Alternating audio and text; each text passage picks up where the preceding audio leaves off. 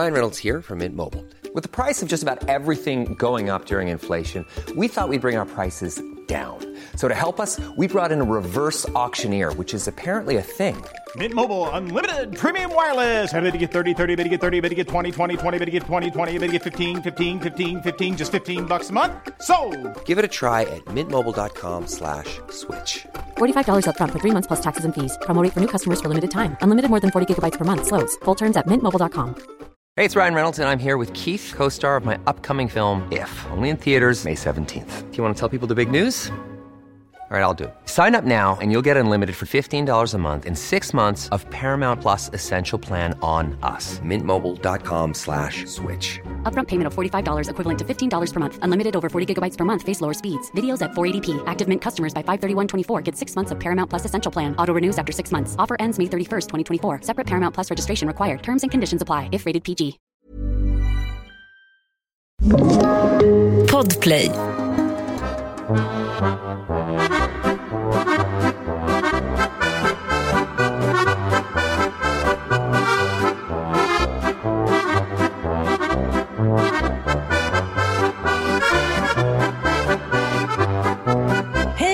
Välkomna till den första podden. Vi har fortfarande lite semester, men nu har vi tröttnat på semester. Så att, Tala för dig Kjell. Nej, det har jag faktiskt inte. Jag är så glad att jag sitter här och tittar på vågorna. I Venedig höll jag på att säga. Men vi är kvar på Ljugan och vi har en vecka kvar. Och det är faktiskt skönt, för nu är det inte så bra väder, inte så mycket folk. Den här veckan känns det som att sommaren lugnar ner sig. Folk har varit hysteriska fram till den här veckan, tycker jag. Och nu är det så här som att... Ja, men det har ju också varit en kanonjävla sommar. Ja, jävlar vilken jävla sommar. Så hej. Nu måste ju ändå folk må bra. Jag har upplevt 2 eller 3 regndagar på hela sommaren. Ja. När vi hade våran fest, när din Ossian hade student. Ja. Och sen så var det en regnskur idag och så var det när vi åkte hem från Gotland. Vi hade i och för sig en riktigt vidrig regndag i fredags. Det spöregnade från 7 på morgonen till 1 på natten. Kul. Nej, det var faktiskt skönt. Jag låg som förstenad och åkte bara iväg för att käka pizza och köpa turkisk peppar. Kommer du ihåg turkisk peppar? Självklart. Jag älskar turkisk peppar. Man frätter ju sönder hela innan mätet i munnen. Man kan ändå inte sluta. Jag är ju en sån här person som inte äter lakrits. Men jag vet att alla mina kompisar satt och dreglade. Hade liksom svart fradga i mungiporna på grund av denna turkiska peppar. Men det är liksom gommen som frätter sönder. Förstår du? Ja, nej, men alltså, det verkar ju varit något helt bisarrt. Och det blev du sugen på. Jag fick som en liten craving helt enkelt. Att jag var tvungen att...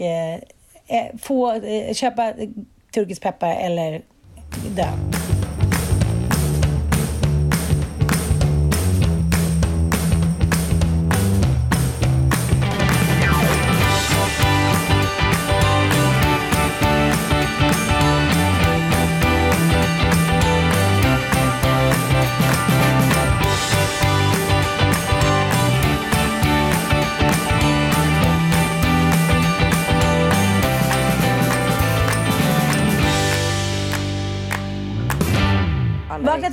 Vakna till liv. Nej, men det har varit en kanonsommar. Det måste vi ge den.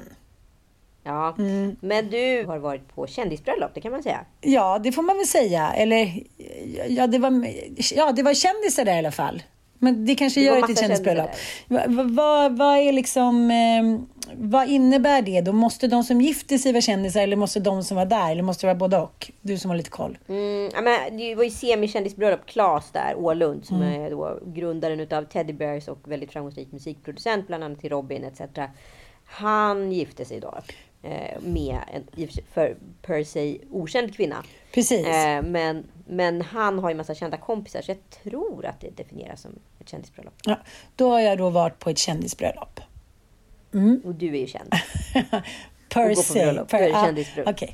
Jag var ju mest känd där och nej, men det är alltid lite svårt det där att ta sig från ett ställe där man har rotat sig lite i flera veckor, även om det inte är ens liksom vanlig hemvistelse, så blir det ändå en liten tröskel. Men sen när man väl kommer över den tröskeln så slås man ju av att ingenting liksom tar ju mer än 3 timmar vart man än ska nästan nu. Mellan 3 och 6 timmar om man inte ska åka liksom, på långresa till Thailand. Så att, det är lite konstigt vilket gör att när man var liten så var det så här, vi ska åka till Italien, vi ska åka flyget till Italien. Det var liksom en sån otroligt stor grej.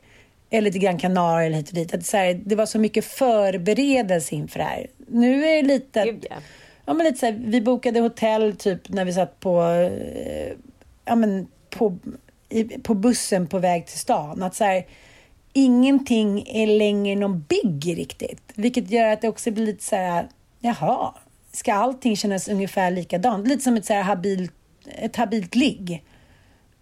Ja, men jag kommer ju ihåg liksom de här bilningarna ner till Spanien och Italien och Frankrike. Det var ju liksom 4 dagars liksom resor. Ja. Det var ju lång planering och det, man kunde ju max köra 70 under hela Nissa-stigen. Så det var ju liksom en ångestgrej i sig. Alltså bara Nissa-stigen tog väl 6 timmar innan man ens var nere vid liksom färjan. Och idag åker ju liksom Stockholm, Helsingborg på 5,5 timmar. Vilket är vansinnigt på ett sätt. Men... Ja, och det är ju lite där. Jag tänkte verkligen på det att det är många så här, tidsestimat som har förändrats. Så att så här, det påverkar ju också vår upplevelse av saker och ting. Ja, men det måste ju göra det. Alltså, det kan ju inte vara samma förväntan. Det vill säga, så, ja, men du vet, han låg med skridskorna, Foppa låg med skridskorna under huvudkudden inför julen. Och, alltså, det är mycket sådana liksom... minnesglimtar som inte finns för våra barn. De säger okej, tack, jag vill ha en cykel, tack. Eller jag vill ha det. Nu pratar jag alltid såklart om... Alltid tryck bort liksom. Ja, nu pratar jag i och för sig om så här, att vi är privilegierade. Så jag kan inte säga så här, att det gäller alla. Det vore ju liksom förmätet. Men det är ju inte samma längtan efter saker och ting. Oavsett socioekonomiskt perspektiv så är ju saker och ting per se 2 klick bort. Ja. 2 timmar bort. Vad fan det nu än är. Vilket blir så. Jag kommer ihåg första gången jag åkte till Gotland. Då, jag tror jag var 14, nej nu ljuger jag. Jag var 16 år var jag. Och då åkte jag och mina kompisar bil först då till Nynäshamn. Det tog närmare 1 timme och 20 minuter. För det var bara någon sån kringelig krok. 40-70-vägar eller 30-70-vägar var det på den tiden. Och sen så tog ju själva färjan drygt 6 timmar. Så att det var ju alltså... Och sen skulle man då antingen upp till Fårö eller liksom ner till Södra. Och så var det glada 2 timmar till. Det var en dygnsresa liksom. Ja, flyga Stockholm-Nairobi för att bara ta sig till Gotland. Vilket ligger då, ja, vad ska jag säga, strax utanför Västervik. För att vara liksom korrekt med Visbys liksom, lokalisering i Sverige. Det är ju så här saker jag tänker också på. Ibland blir man liksom också tidlös på ett sätt. För jag tror fortfarande att det tar liksom 10 minuter att tanka bilen. Men du står kvar. Det tar ju inte 10 minuter att tanka bilen. Nej. Det tar ju 2 minuter att tanka bilen. Jag blir så chockad nu när jag så här tankar. Jag bara, så här, fan vad fort det går. För man tänker så här, nu ska vi tanka. Det kommer ta 10 minuter. Nej, det skulle jag inte alls göra. Jag tror fortfarande att en liten mjölk kostar 7 kronor. Liksom. Jo, men... För att det gjorde ju det. Vad kostar liksom djungelvrål eller förlåt, turkisk peppar i din värld? Ja, men 10 spänn. Ja. Jo, men det var rätt roligt. När vi skulle då innan bröllopet, gud vad roligt att du säger det. Då tänkte jag att jag skulle unna mig ett par nya solglasögon. Ja, så gick vi in på NK och så var det så här 40% och Mattias stod så här, vad håller du på med? Varför kommer du inte? Och så här, testa snabbt. Så var de här snygga? Jag frågade så här, japanska turister bara, is this good? Och så började jag kolla på priset. Jag var så här, för jag tänkte 40%, ja men då kanske det blir så här, ja men max 1500. Du vet, jag tänkte att det kostade typ som när jag var i Paris när jag var 27. Då kostade ett par Gucci typ 2 glada laxar lite drygt. Och jag kände det. Jag var mentalt kvar där. Så jag kollade på några Tom Ford och så här, fan, de här var ju riktigt snygga. Ja, de här tar jag. Så vad kostar de? Ja, 5 och 3. Men för liksom, inte värsting Tom Ford. Men liksom ett par vanliga Tom Ford. Jag var så här, va? Då är jag fortfarande kvar på mina 2 och 2. Så det spelar ingen roll att det var liksom 40%. Så då blev det ju inte dem. Men jag tänker att liksom mycket saker i min typ själ och tanke är ungefär kanske där allting ens liv förändrades. Ja, men jag var ju i Danmark över dagen. Först på ett möte och sen så var vi och käkade lunch och så bara, men jag hinner springa in och shoppa lite också. Och då var det liksom ändå så här, ja men 30% på Illum. Och så hittade jag ett par jätteschyssta sådana här mom jeans. Jag bara, fan de här blir ju grymma ju. Ja men rätt bra pris också liksom. För jag lever då i min värld att danska kronan står i 1,20. Vilket den gjorde när jag var liten. Sen så bara kollade jag på kontot. Jag bara så, fan vad är det som har stuckit iväg här? Jag har väl inte köpt någonting för 1,8. Jo då var det ju, för danska kronan står ju typ i 1,05. Nej, så du tänkte så att det skulle kosta en lusing typ? Ja, men 1200, typ en 1200 spänn liksom. Men det, så var det ju inte. Men, så det är konstigt hur det biter sig fast. Att man är så här cementerad i saker, hur saker och ting var förr. För jag tänker också på perspektivet att så här, tänk om så här, folk hade fått tänka en gång till. Typ som Brexit. Ja, jag fattar. Hade man sett saker och ting annorlunda liksom, nu idag? Hade de valt Brexit utifrån det de vet idag liksom? Det blir ju körigt liksom. Det blir ju rörigt. Men jag tänker också att det finns vissa perioder i ens liv som man tänker att det var bra. Där vill jag stanna. Förstår du? Kan det vara? För allting tänker man ju inte så. Men det är också för att mycket har liksom hållits ungefär i samma prisklass. Ta till exempel charterresor. Det är typ billigare idag än när vi var små. Gud, charter var ju någonting som rika personer höll på med. Ja, så att jag tror så här, vissa saker har ju, och liksom det är klart i paritet till åren så har ju mjölk heller inte blivit, eller godis, så otroligt mycket dyrare liksom. Och sen när jag köper ett paket så här, partysig, man bara, vad sa du? 79 kronor. Jag tror man ska kosta så här 37,50 på ICA typ. Så att det... Kommer du ihåg när man köpte så här 10 pack för liksom 14 spänn? Man kunde också köpa lösa cigg på 1800-talet. Över disk. Hur lyxigt var det? 3 ciggluringar, typ så här 50 öre. Nej, jag vet inte. Det är så här... 2 bugg och så 3 cigg. Minnet spelar än ett spratt. Samtidigt när man väl är där på det här bröllopet så är det ju liksom så roligt. Och man känner sig som 22 och tänker så här, gud låt oss alltid få känna så här. Så det, jag vet inte, det är lite, det fuckar lite med ens mind tycker jag det där. Att det är så lätt att komma dit så tänker man att det är inte lika åtråvärt. Men jag menar, det är ju fortfarande lika härligt att åka någonstans, att åka utomlands eller ha semester eller... nu gå ut och festa med tjejerna. Det är inte det. Det är bara att ibland tänker man kanske för nästa generation som inte har det. Vi har ju ändå inkorporerat i våra själar att man ska liksom, längta efter grejer, vara tacksam för grejer. Men jag undrar liksom om våra kids verkligen har det. Kommer de tycka att någon skillnad att åka till Miami eller liksom Säffle? Jag vet inte.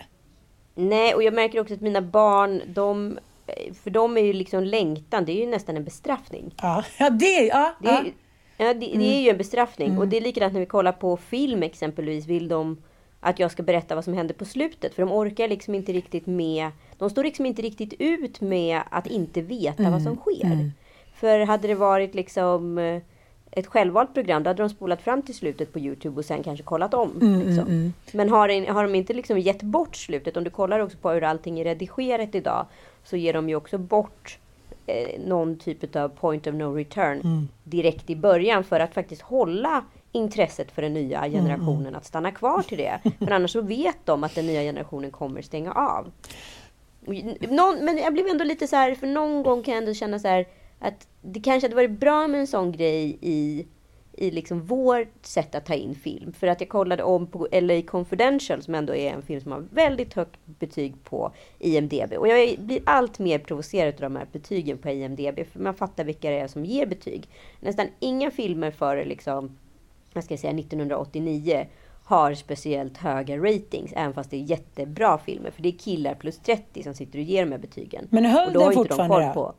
Nej, den är katastrof. Nej. Alltså den är så dålig, så dålig så att du kan inte titta på den. Alltså det är det värsta jag sett. Och det kommer jag ändå ihåg var på bio och så. Ja. Det var en storslagen film. Den fick väl Oscar så grejer. Ja, Kim Basinger fick ju Oscar för bästa biroll. Hon har typ 4 repliker i hela filmen. Alltså det är ju ett skämt att hon fick Oscar för det. Så alltså, allting har ju inte liksom åldrats med värdighet, kan man inte säga. Nej, gud nej. Men jag kan själv tycka att det är svårt att se en film idag. Jag tycker att det är skönare att kolla så här, någonting på Netflix, någon serie. Man kan gå in och ut lite, det gör ingenting om man missar. Alltså det är väldigt sällan som jag kollar på en film på liksom på paddan eller på tv. Ja, men jag var ju faktiskt på bio nu i veckan. Var? Första gången på länge. Ja, och såg den här En runda till med Mads Mikkelsen, som Thomas Winterberg som har gjort festen också. Har gjort, och de har vunnit massa priser i Cannes och på alla möjliga filmfestivaler. Och jag måste säga att det är en 5+-film, liksom, utan tvekan. Okay. Sen har ju liksom den diskuterats. Jag kan bara dra liksom premissen. Det är ju att det är 4 lärare som alla är lite trötta på sitt jobb. Och får tag i en norsk filosofs teori om att människan är född med 0,5 promille för lite. Så får man bara upp den där halva promillen så kommer livet bli mycket bättre. Så de börjar göra det här experimentet liksom, med 0,5 promille för att se hur förhöjd livskvalitet man får. Och så ska de vara ganska strikta med det där. Men självklart så går de ju lite längre och det går åt helvete för vissa och sådär. Men det som var schysst med den, tycker jag, var som inte hade skett med samma sak i Sverige. Nu ska jag inte spoila något här. Men att slutet gav liksom öppningar för att det kunde gå lite olika. Baserat på alkohol. Att det inte behöver vara liksom, och så dog de allihopa. Och, ja, men du fattar vad jag menar. I Sverige hade de ju varit tvungna att ha ett moraliskt slut. Men det behövde man inte riktigt ha i Danmark. Och det tyckte jag var en jävligt fin så här, frihetskänsla och mycket mer relevant runt alkohol. För att det är ett svårt ämne liksom. Men det finns några sekvenser i den där filmen, bland annat en festsekvens som är så jävla ljuvlig innan allting börjar spåra liksom. Och i det där tillståndet tror jag att du var på det där bröllopet som du var i helgen, för det såg i alla fall ut så på Instagram. Kan du inte berätta lite om vad som hände? Jo, men jag kan, det var ju då Claes och Marta och Vilka var där? Det var Jonas Åkerlund och hans fru. Sen var Bea. Ja, Bea. Väldigt spektakulärt klädd. Ja. Och sen var det ju familjen Renk. Elin och Stackabo, Johan. Och de är jävligt härliga människor. Han går omkring i sina Gucci-shorts. Men jag brukar bli lite irriterad på folk som säger nu kommer jag och ska ha liksom Gucci och hela vägen. Men han ror ju hem det. Det blir ju bara liksom roligt, om man säger så. Sen var ju Robin där. Hon sjöng ju under vixen. Lilla minimänniskan. Fantastiskt. Har du någon pojkvän nu? Inte vad jag såg, älskling. Inte vad jag såg. Nej, det var väldigt... Nej, jag såg inte en... det var ingen som liksom, som hon var med hela tiden i alla fall. Jag vet inte, de kanske... Nej, det kändes inte som att hon hade någon pojkvän med sig. Men jag har ingen aning. Och Eagle Eye Cherry var där. Just ja, han var ju också där, ja. Han var där och... Roligt att jag har mer koll på vilken. Det var en gemensam kompis till mig. Och sen var ju våra kompisar där också, Ghost. Vilket vi kom på väldigt roligt just nu, typ. Att vi känner dem.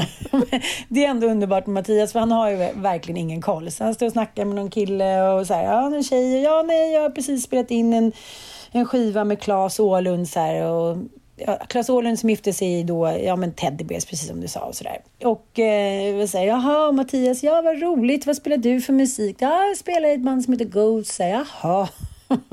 Och så gick in och kollade, det var så här, 679 000 följare och liksom arenor utsålda över hela världen. Mattias säger, jaha. Ja, de är hur stora som helst. Ja, han har ingen konstigt, han står det tyckte det var mysigt. Men han kände ju dig och du kom inte ihåg, du visste att du hade träffat honom och du visste inte från var. Och jag bara kände att du hade varit med, vet, man får så här en förnimmelse. Jag var så här, gud jag känner henne så väl, det måste varit med Smulan, det måste varit hit. Och sen kom ju du på nu att när du och jag var i Barcelona på festival. Exakt. När du gick och lade 11 veckor. Du är helt legendarisk i den här festivalen. Vi återkommer till den hela tiden. Jag tyckte inte det var så märkvärdigt när jag var där, men någonting var ju... Ja, men jag kämpade ändå på natt efter natt. Ja, du var så duktig. Klockan 5 ramlade in. Jag blev en sån musikermänniska. Jag var mer en festivalmänniska. Jag trodde det passade mig bättre på ålderns höst. Ja, och då på vägen hem så träffade vi något riktigt bakisreggat band där. Och de hade ju också kvar sitt smink i ansiktet, några utav dem. var ju riktigt rejsig. Han hyr ju alltså in medlemmar. Han är liksom galjonsfiguren. Ja, och sen hyr han in från gång till gång. Så det var ju bara han också. För jag var så här, jag kollade honom lite efteråt. Han bara, jag fick ta emot ett pris för hit. Men det var alltid bara han. Jag bara var schysst mot bandmedlemmarna. Men sen fick jag då förklaringen. Ja, och sen var det han Patrik Arve, det var ju mycket musiker liksom, och från Swedish House Mafia, och så Adam Paulsson, hans fru, och ja, men Celis Barres, hon är också skådis. Precis. Nej, men det var ju en hel del kändisar, men en grej som Mattias tyckte var lite pinsam men som jag till slut tyckte var lite rolig, det var att Jens Lapidus ja. Kanske. Ja. Han och hans fru var ju där, och vi har väl träffats på någon tillställning, men alltså jag känner ju inte dem, men han har likat någonting på Instagram, och då tyckte jag så här, gud, han vet vem jag är, och då blev jag så starstruck och så här, och då blir du besatt. Ja, men jag fick få kontakt med honom på något sätt, det var så jävla dåligt. Och så var de där, och men vissa par verkar ha någon så här överenskommelse, så här, gud, vi går så sällan på fest, så då måste vi bara ägna oss åt varandra. Eller jag vet inte, jag får bara vibben av att vissa par är så. Jag vet inte vad det beror på. Är du med mig lite? Ja, men jag fattar. Ja, man bara säger, men okej, ni är på en stor fest, ni pratar typ inte med några andra, ni dansar bara med er själva, och ni liksom... Jag bara tyckte att det var lite märkligt. Så jag försökte ju då tränga mig in där och berömde henne. Men kommer inte du ihåg att vi var på Ellery Beach House när han var där med sin fru Hedda, som jag också känner. Nej, men jag ser att hon är där, så jag är på väg att springa fram och säga hej, för jag känner henne rätt bra liksom. Och så ser jag att så här, det är inte läge, så man liksom bromsar mitt i fallet, håller jag på att säga. Och ja, de är väldigt reserverade så här, när de hänger på typ en hand. Men jag känner ju han med, och när han är ute, Sol och Kvist, då är han så jävla gladlynt och snackig. Och när hon är ute, Sol och Kvist, och hon också det. Men tillsammans så är de väldigt så här pariga, förstår du? Nej, men jag jobbade ju så hårt, typ i timme efter timme så här, försökte med blickar berömma hennes klänning, sätta mig bredvid dem så här. Inte en blick. Han bemödade mig inte med en blick. Jag försökte gå in i honom, dansa med dem, det var så här, jag var vattenvärd, och alla andra också, så det var ju inte det, men till slut blev det så här farsart att Mattias bara, sluta nu. De vill inte vara med dig. Var det du som också berättade för mig att så här, det värsta bröllopet du hade varit på, när du blev stalkad av en kvinna? Blev du hon nu? Nej, men jag tyckte, eller var det dig själv du pratade om? Nej, jag behövde bara en blick. Så här, du har skrivit på min Instagram en gång, vi är båda författare typ. Men nej, det hade jag inget för. Så då fick jag gå till Felix och Klara. Då kände jag mig lite sedd igen. Mm. Hängren. Nej, men det var faktiskt... det är så här... bröllop där det är mycket musik. Det går liksom inte missar. Det går inte med liveband och så är liksom, ja, men så är det under bröllopet, då sjunger ju då Robin låten som liksom lite till piano och så här, sjunger som bara hon kan göra. Det blir ju ändå lite liksom mer magi än kanske om Pia Adelfalk från kyrkokören sjunger jag till någonting med Adel. Så skimrande Valderhavet. Sen är det också jättefint, men det är klart att man blir lite starstruck. Liksom, det tänker jag inte sticka under stol med. Men sen det roligaste var ju ändå att vi satt ett litet gäng, och det regnade lite, så satt vi under ett parasoll och så pratade vi lite och sådär, och så satt Claes med oss lite, brudgummen, och han bara pustade ut lite. Och så kom det den Swedish House Mafia. Är det Swedish House Mafia som sjunger den här Don't You Worry? Och jag var så här, gud, det här är verkligen min favoritlåt typ så här. Claes bara, men gå upp och dansa, det är ju live. Jag var så här, det är din favoritlåt och du vet inte ens vilket band som gör den. Jag blev så stressad när jag taggade Swedish House Mafia. Bara, nej men gud, tänk om det inte är dem. Ingen koll. Jag älskar den låten. Du vet hur det är med vissa låtar. Man kan höra den 45 000 gånger. Man bara, men ska jag aldrig tröttna? Nej, det ska jag inte. Och då blev det... Ja, men då blev jag så euforisk att jag bara hoppade och skuttade som en galen babian. Och så gick han ut och så här, sjöng lite i publiken. Och då var det så här... Men 60 glada personer stod där. Så det blev så här... Men ganska exklusiv kan man säga. Och mycket så här fina tal och mycket musik och... Ja. Gud vad härligt det låter. Ja, men det var så härligt. Någonting med så här, vad ska jag kalla det för? Kulturbröllop eller musikerbröllop. Jag var ju för 2 år sedan på Malin Gramer och Kalle Falks. Mm. Och det blir ju något annat. Man kan ju inte säga något annat om det. Nej. Det är en person som kommer från musiken som då tar med sig musiken till festen så att säga. Ja, men det finns ju ingenting som förhöjer en känsla så mycket som musik. Och är det då liksom typ en av världens bästa sångerskor eller sångare, så är det klart att det blir 1000 gånger mer magiskt. Det går ju liksom inte att sticka under stol med. Men man vill ju också vara kvar liksom där. Man var jävligt lycklig i en bygdegård ändå. Ja, liksom, inte absolut. Det du säger. Jag bara... Men det är liksom, det är lite next level. Det blir kul. Ja, så att nu har ju Mattias, nu fick jag ju frikort upp ett par år till. För det, nu kände jag så här, vi kanske skiter i bröllop ett tag till. Det kanske, men vad ska jag så här, kalla in typ? Vem ska jag kalla in? Jag får kalla in Andreas Lundstedt. Jag försöker lite mer så här, disco. Det kanske blir bra. Exakt, det blir disco. Ja, nej men det var underbart. Och det som är härligt också är ju att så här, se sin man i kostym, brun, få klä upp sig lite, dansa lite, vara lite liksom, bo på hotell. Det är ju väldigt enkelt. Det är ju liksom, det finns ju vissa formler som funkar nästan på alla par. Det är så här, dricka bubbel, vara lite brun och ha lite fina kläder, gå på bröllop och bo på hotell. Det är så här, ja, det behövs, alltså, det behövs ju inte så mycket. Lite kärlek och lite... Jag fick ju män som vanligt precis samma dag. Men, och det är också så som jag tycker är roligt apropå tidens tand. Att vi låg och kollade på diskusfinalen i OS. Ja, vi höll på fram och tillbaka. Skulle vi köpa en liten flaska bubbel från den här hotellbaren? Jag bara, men gud, vad är det här? Jag bara, så här, gud vad du kissar. Vad du kissar? Ja, jag kissar mycket. Är det något med prostatan? Han var orolig att jag skulle halka i duschen. Jag bara, så här, nej men vad fan var det? Liksom, det var lite next level. Det var lite annan så här, känsla på det också. Ja, men det var här. Vadå? Jag fattar inte. Nej, men grejen var att vi garvade så mycket åt det. För ja, annars när man kom in så man bara så här, öppna en flaska, kom igen, nu dricker vi. Nu var det så här, ja, vi höll på säkert 10 minuter. Skulle vi ta något innan? Eller skulle vi bli onyttig? Och vad kostade den där lilla champagneflaskan? Du kanske kunde köpa något på systemet på vägen dit.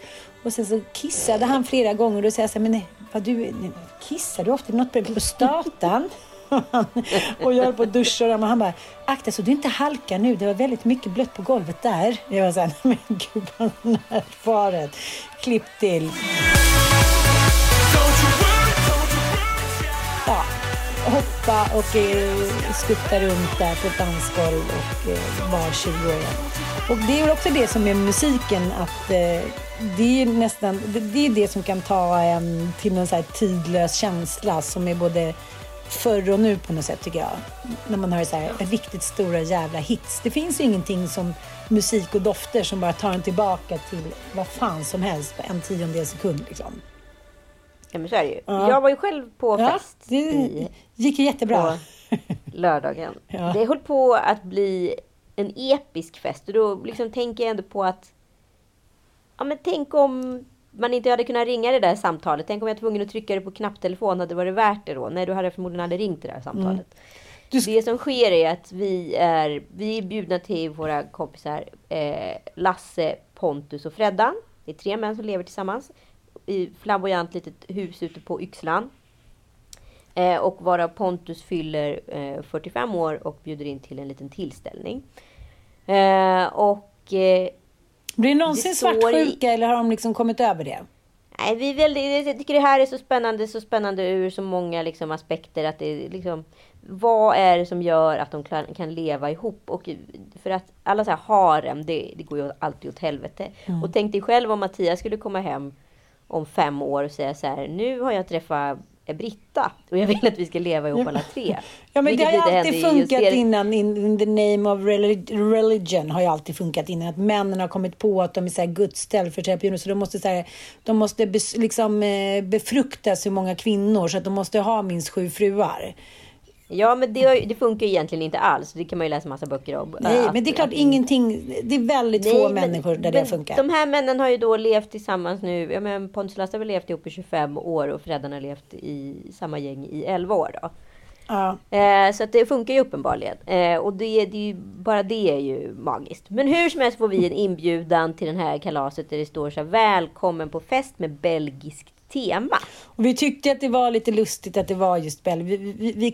Du satt ju här och googlade när du var hos oss, här på Gottis, du och Joel. Att vi säger, jaha, ja det var lite tokigt, men ja, men det var väl lite smart också typ. Man hittade en ursäkt till ett dåligt tema.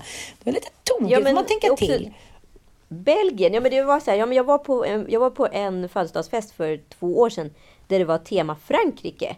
Och det var ju så att det var ju inte långt borta, plus att Lasse, Pontus och Freddan har ju årligen rätt feta maskerader, så att så här, för mig blev det logiskt att det var så här, ja men det är klart att de ska ha en maskerad. Och tema Belgien, det är ingen skillnad mot tema Frankrike. När vi var Frankrike kom ju vi som Daft Punk. Det var ju kul, liksom. Förutom att det var ett annat par som också var utklädd till Daft Punk. Men bortsett från det så var det så här, vad ska man vara? Jag kan ingenting om Belgien. Det är så här mannequin piss. Det är liksom... Våfflor är det jag tänker på. Ja, eller ska jag komma som så här EU-parlamentariker? Men det är ingen som ens fattar att jag är utklädd. Choklad. Jag kommer liksom en liten attaché-portfölj. Jag kan vara belgisk choklad. Det är väl rätt roligt, tänker jag. Vi kommer i alla fall på att Joel ska vara Jean-Claude Van Damme med höga liksom Levi's 501-er, linne och så lindade så här, liksom martial art-händer. Liksom. Mycket, mycket roligt. Ja, men sådana små tajta Reebok-skor, vet du, och små snabba glasögon. Det kan bli kul. Mycket kul. Men jag köper i alla fall en så här jumpsuit från Zalando och liksom målar den då. Går till Panduro och köper liksom färg, så jag liksom kroppsmålar den så att den ska få sig melering, så den ska se ut som en choklad. Joel frågade direkt om jag skulle vara Milka, alltså kossan på chokladförpackningen. Det var väldigt roligt. Det var roligt, och sen så har jag också då köpt kroppsfärg som jag ska sminka kroppen med. Så jag fortsätter vara melerad ut på armarna och sådär. Och sen så ska jag då ha ett diadem fullt med snäckor. Och vi håller på med sista preppet med själva outfitsen. Och Joel bara, han litar inte på mig längre utav oklar anledning, skulle jag säga. Så han säger så här, kan du bara få se inbjudan en gång till? Jag bara, ja, absolut. Men är du säker på att det här är en maskerad? Det står ju faktiskt bara belgiskt tema. Jag bara, ja det är klart att det är en maskerad. De är alltid maskerader. Så det här blir liksom ett litet halvdålig stämning mellan oss här. För att jag är så bergsäker som jag alltid är på saker och ting. Och han är så här. Bara, ska du inte bara, du vet, ringa Lasse och dubbelchecka det här? Nej, jag kommer inte ringa, säger jag. Det är ju skittaskigt. Det är ju samma dag. De håller väl på för fullt nu liksom. Ja, skickar jag ett sms i alla fall, då får jag inget svar. Och här börjar det liksom gnaga en liten oroskänsla. Men så här, fan, det kanske inte är det. Har jag tolkat fel? Är jag lite snabb på det här? Och så där. Ja, och så till sist så ringer jag och då får jag tag i honom. Man bara, nej men vi kallas ju för bögarna i svängen. Och det blir liksom belgarna i svängen någon gång på T9. Ni vet liksom det autokorrektprogrammet på telefonen. Det är därför det är belgiskt tema. Bara, men vad... Du vet, då står jag liksom i min... Nej, de kallar sig själva för belgarna. Det är ett internt smeknamn. Men alltså att det var tur att du ringde, för det var några andra som också var på väg hit utklädda. Nej, men vadå, skickar man inte ut? Nej men gud vad vanskligt. Men du kunde kommit dit som en jävla ko med typ snäckor. Jag står i hallen i min outfit. Vi ska åka direkt till festen. Nej men jag orkar inte, Fast å andra sidan känner jag så här... Alla de garven, alla de så här missförstånden, så här, det finns ju inte längre, det kommer inte finnas. Nej, och det är det jag kan känna lite efterhand, för när vi kom ut dit så sa Pontus så här, var jag så arg på Lasse att han sa som det var, för att det hade varit liksom the sensation of the evening ifall du hade kommit dit. Och jag kan också så här, lite i efterhand känna så här, varför bjussade jag inte bara? Varför låtsades jag som att det samtalet hade existerat? Varför bara åkte jag inte liksom? Man kan liksom korrigera alla misstag nu för tiden. Och det, du ringer inte fel. Du bara ändrar en siffra med autokorrekt i displayen. Liksom. Du behöver inte trycka om alla siffror på en knappsatstelefon. Du behöver inte gå den där extra milen. Så att... Därför gör du det inte heller. Jag gjorde i och för sig exakt samma sak för 2 veckor sedan. Och Mattias blev supersur på mig. Att han gick så här, hur kan du vara så tvärsäker? Jag var som, det står ju så här, välkomna hem till oss. Och sen och ta oss vidare till bla bla. Och då var han bara, men deras hus är inte ens färdigbyggt. Vad trodde du, att vi skulle sitta på en sten eller? Nej men att man bara så här, det första man tänker är att det är det man tänker. Och sen kollar man inte. Så hade vi så här, gått en timme för lång tid. De bara, vår middag börjar snart. Så när kommer ni? Bara, vi är här nu. Så bara, nej, men vi är vårt gamla sommarhus. Fattade du inte det? Jag var så här, nej men det var väl inte så konstigt att man inte fattade. Och så vill, eller jag vet inte. Ibland känner jag så här, det kanske var jättekonstigt. Men jag vill alltid försvara mig själv in i det sista. Men det blev ändå roligt på något sätt. Ja, men, en alltså, rolig historia. En rolig historia, för ett år sedan var vi nämligen på en maskerad som jag inte visste var en maskerad. Så vi var de enda som inte kom utklädda, så det verkar liksom gå troll i det här. Men jag tror att så här, vi kanske läser för snabbt i det och inte går tillbaka och tolkar och det. Det är så här, våra hjärnor bara slår slint och sen är vi helt övertygade om att det ska vara på ett visst sätt.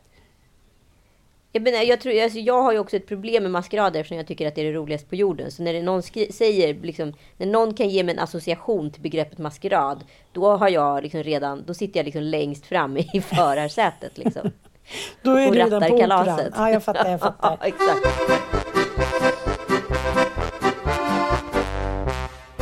Hur var det att komma tillbaka då, när du bara var liksom på den här blixtvisit i Stockholm och åka tillbaka till ön? Tappade du perspektivet av vad som var hemma?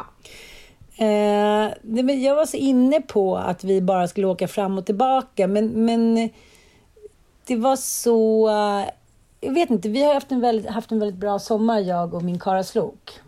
Väldigt. Det är väl härligt. Ja, förutom när ni var, så, där.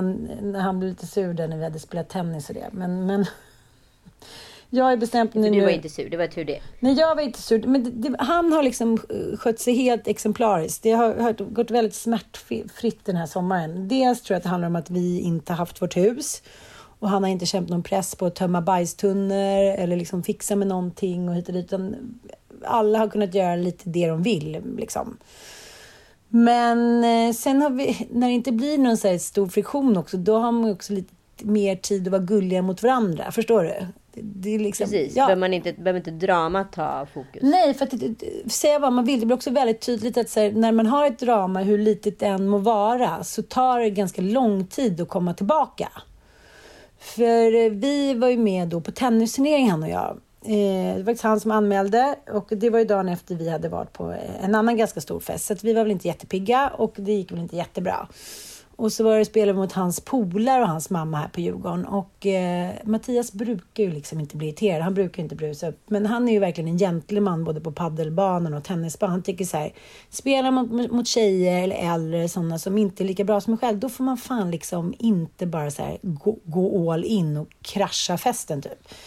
Och den här killen som vi spelar mot, han var ju så här, han bara körde på mig hela tiden så här, du vet, det hårdaste han kunde. Och Mattias blev så jävla förbannad. Han bara slog så jävla hårda på hans då 70-åriga mamma liksom hit och dit. Och sen blev jag ju förbannad för jag tyckte att han var dålig då. Så att då istället för att bråka så var jag bara så här, helt tyst, du vet. Så att då pratade vi inte med varandra på 1,5 dygn, för han tycker så här, du kan liksom inte, för jag slog honom lite tidigare i sommaren också med ett paddelrack när han missade. Alltså jag klarar liksom inte av att tävla med honom. Det går över gränsen, jag blir liksom galen. Och det är så märkligt, för att det här beteendet har jag aldrig sett med någon annan. Du kan bli sur på mig också, men inte liksom, du ska slå mig med ett rack. Nej, men jag tycker så här, jag vill ju alltid vinna och gå all in. Och sen så när jag märker att han liksom ligger under sin förmåga, för att han tycker så här, men nu måste man vara schysst, nu är tjejer med lite, då blir jag ju rasande. Och ibland hjälper det och då vinner vi. Men den här gången så var han liksom, han var så sur på mig. Jag bara, men gud, han kommer lämna mig. Jag blev riktigt skitnödig. En hel dag typ. Jag var så här, hej älskling. Ja, hej. Du vet när man känner så här, gud, nu tyckte han att nu är det över. Nu har jag liksom skitit i blåskåpet en gång för alla. Och jag skickar som sms och så här, förlåt, och det var dålig stil av mig. Jag ska aldrig mer klaga och så här, ja. Hiten och diten. Och jag hade också varit lite irriterad i bilen på vägen dit från festen. Så här, skulle börja bråka med honom om landställen hit och dit. Så att han var liksom inte nöjd. Och jag pratade med en kompis om det där. Hennes man var också likadan. Han sa, men nu räcker det. Du var aldrig nöjd. Det är bara så här sur hela tiden. Så vi var båda så här. Gick och köpte en varsin så här zen-buddhistisk bok. Och satt och läste så här. Ja. Jag tror ändå att det finns en tendens med kvinnor så här, under sommaren, att det ska vara på ett visst sätt. Och blir det inte det så blir vi missnöjda. Är det någonting du känner igen? Ja, absolut. Det tycker jag, att man är så här, man har så höga förväntningar på livet hela tiden. Så att så här, Och när man har så höga förväntningar på livet, då är man ju ganska säker på att man kan bli missnöjd. Alltså att det nästan är ett mönster man har skapat. Jo, men jag känner ändå, när jag liksom såg det inifrån och ut, att säga, jag tycker att vi har pratat om det innan ju, att vi kvinnor ofta kommer undan med att bete oss som ärslen liksom. Bara för att, rent historiskt, ja, hur har inte männen varit i alla tider? Eller att... den här generationen männen har ju inte gjort någonting det de andra gamla männen har orsakat. Nej, jag vet. De får liksom straffas för rent historiskt hundratals år tillbaka. Men den är ganska speciell, den här känslan, när man helt plötsligt känner så här, gud, man kanske inte ska ta allting för givet hela tiden. Och jag tror att efter ett tag i en relation så gör man det, och sen kanske någonting händer liknande, och så blir man så otroligt knäckt för att just... att man har tagit allting för givet, att man kan bete sig lite hur fan som helst mot varandra, inte visa så mycket respekt, inte liksom visa så mycket ömhet och kärlek, men ändå att det är bara så här, nej, fan, det flyter väl på. Vem ska man annars vara ihop med ungefär? Jag fick mig faktiskt en tankeställare, och jag men det finns ju ett bråkmönster. Ja. I vårt bråkmönster är det alltid jag som har orsakat någonting, som är orsaken till varför vi bråkar. Är det så också? Nej, men oftast är det så här att jag blir irriterad på någonting som han har gjort. Alltså du vet, jag blir irriterad på något som han har gjort, och så går liksom valsen så har vi dansat vår lilla vals, och sen är vi klara liksom.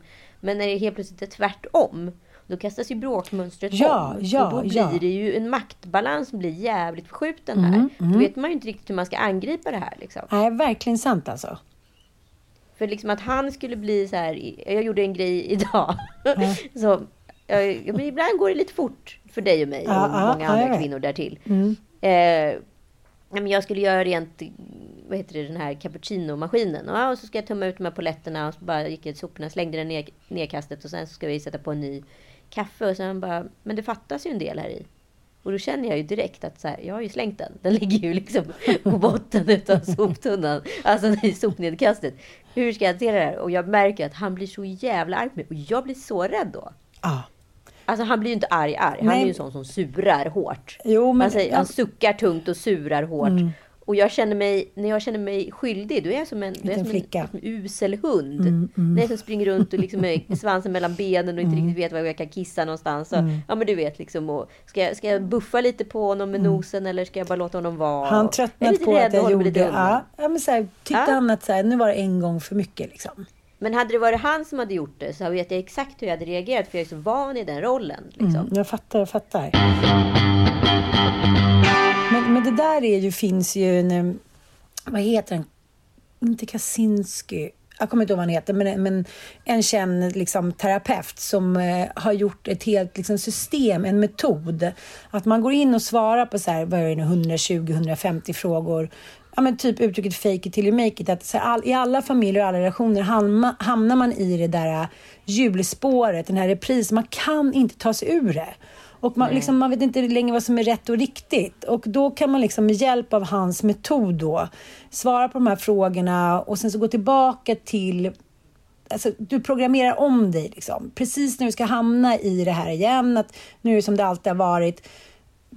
Då har du fått en metod av att ändra den du är, och just, alltså man väljer ut några saker, man kan ju inte ändra på allt i hela sitt liv, men just det som då är nyckeln eller kärnan till att allting ofta blir fel, liksom, att det ofta är så jävla invant mönster, att så här, man såg det på schizofreni liksom patienter på 50- och 60-talet, att det gick så bra med rehabilitering, och så kom deras familj kanske efter 3 månader, och då inom loppet av så här 5 minuter så var de galnare än vad de någonsin har varit innan de ens kom till så kallade sinnessjukhuset liksom.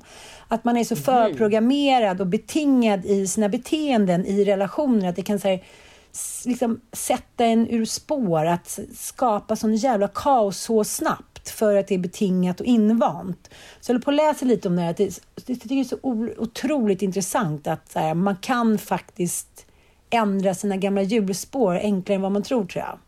Men jag bara tänker att man måste ändå vara så pass reflekterande då, så att man så här förstår att man ens har ett hjulspår. Jag läste en ganska fin, de har ju de här frågorna då en gång i veckan i idén om föräldraskap, att så här, en mamma som var väldigt orolig för att hennes man var väldigt arg liksom, och mycket strängare i sin uppfostran med barnen än vad hon var och bla bla bla. Och hur skulle det här påverka barnen? Hon kände att hon tyckte det var jobbigt och svårt att prata om honom om det, för hon var rädd att hennes uppfostran var så fri och den var mycket sämre då för att den var så fri. Och alltså hon drog en ganska lång harang med olika jämförelser.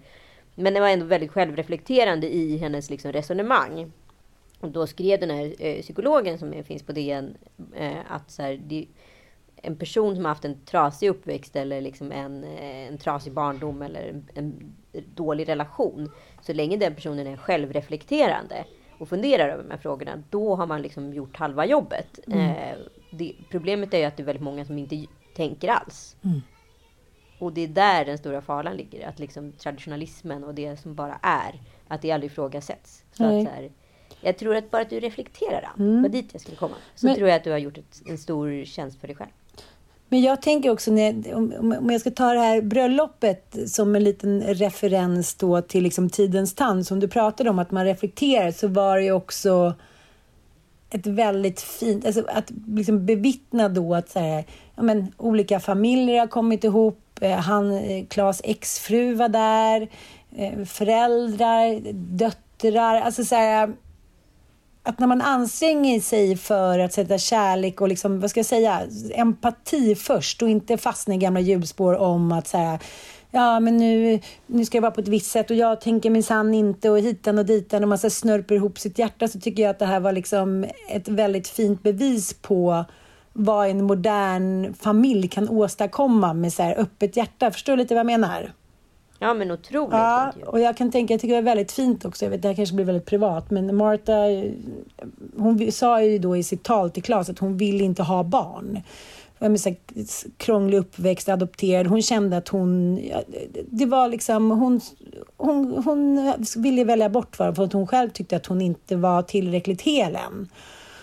Och han var så här, ja men typ gav sig inte, utan så här, gav henne bara mer och mer kärlek och förklarade att det skulle gå så bra. Och vilken befrielse att våga gå emot sina största rädslor. Och det var liksom väldigt fint att se att någon också var modig i kärlek. Jag kan ju tycka ibland att så här, ja men att bröllop, ja, alltså jag tycker alla bröllop är jättefina, men ibland så kan jag känna att det blir, att nu när man väl ändå gifter sig så får man väl vara liksom svulstig och ha stora ord och starka känslor hit. Och är det någon gång man ska vara pretentiös i livet, då är det fan.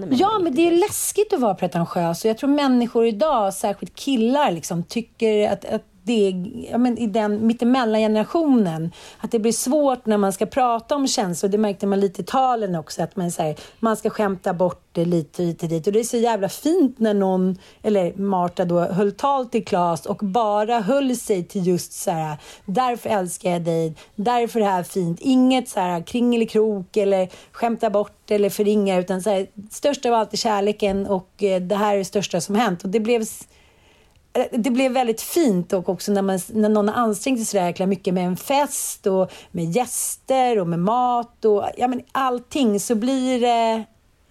Jag känner mig väldigt inspirerad. Jag tänker så här, om jag nu ska gifta mig så blir det nog faktiskt inte en sån där smyga väg till Paris, utan då ska det för fasen vara så här stort och svulstigt och kärleksfullt och lång jävla klänning med släp och ja, jag tyckte det var... Det har ju gått några väddor i det där tidigare, men vi ser alla fram emot Söderlunds kommande bröllop. Det ska bli kul. Du vet ju också den dagen det sker. Du vet ju också även om du är 83. Det är du som är festfixen, 83. Du är 79. Nej, men det är vackert med kärlek som tas på allvar. Allting som tas på allvar tycker jag är häftigt. Nej, jag tycker inte riktigt allt, men mycket. Framförallt tycker jag att kärlek får vara exakt hur pretentiösa de vill. Och med de härliga orden från min Anitis så tackar vi för oss idag. Och nästa vecka är vi tillbaka. Och då så sitter jag och för det var vi inte idag alltså. Jo, men då sitter jag och nio och fiser på Joels sida av sängen. Det är väl det jag ska säga. Ja, gud vad härligt. Det ser jag väldigt mycket fram emot. Längt. Ja, längt för den. Ja, vi hörs hela tiden där. Puss och kram. Ja, det är vi. Puss, puss. Puss, puss.